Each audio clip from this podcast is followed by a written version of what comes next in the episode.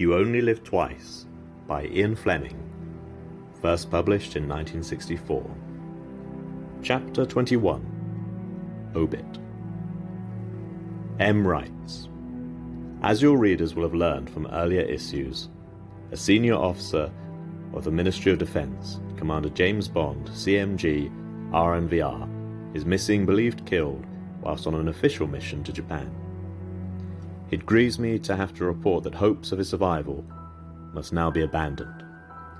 It therefore falls to my lot, as the head of the department he served so well, to give some account of this officer and of his outstanding services to his country. James Bond was born of a Scottish father, Andrew Bond of Glencoe, and a Swiss mother, Monique Delacroix, from the canton de Vaud.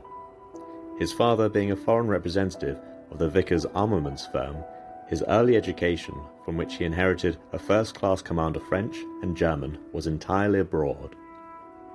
When he was 11 years of age, both his parents were killed in a climbing accident in the Aiguilles Rouge above Chamonix, and the youth came under the guardianship of an aunt, since deceased, Miss Charmaine Bond, and went to live with her at the quaintly named hamlet of Pett Bottom, near Canterbury in Kent. There, in a small cottage, hard by the attractive Duck Inn, his aunt, who must have been a most erudite and accomplished lady, completed his education from an English public school, and at the age of twelve or thereabouts, he passed satisfactorily into Eton, for which college he had been entered at birth by his father.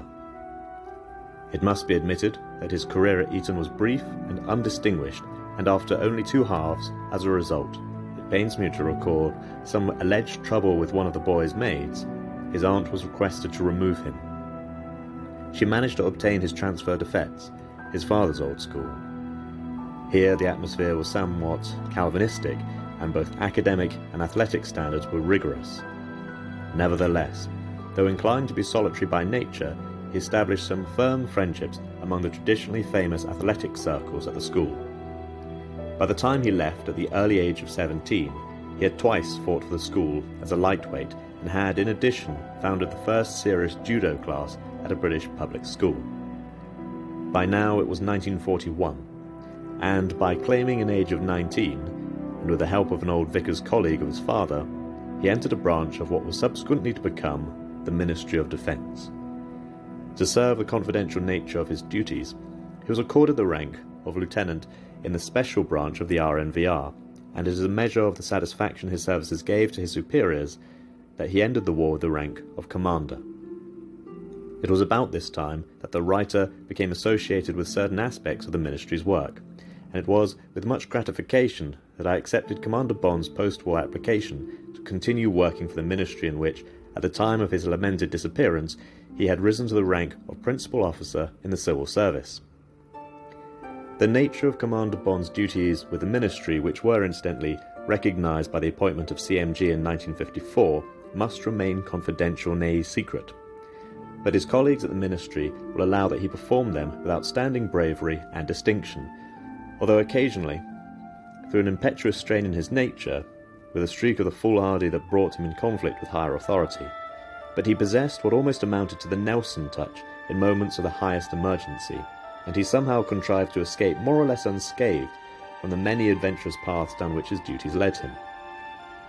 The inevitable publicity particularly in the foreign press, accorded some of these adventures made him, much against his will, something of a public figure, with the inevitable result that a series of popular books came to be written around him by a personal friend and former colleague of James Bond. If the quality of these books, or their degree of veracity, had been any higher, the author would certainly have been prosecuted under the Official Secrets Act.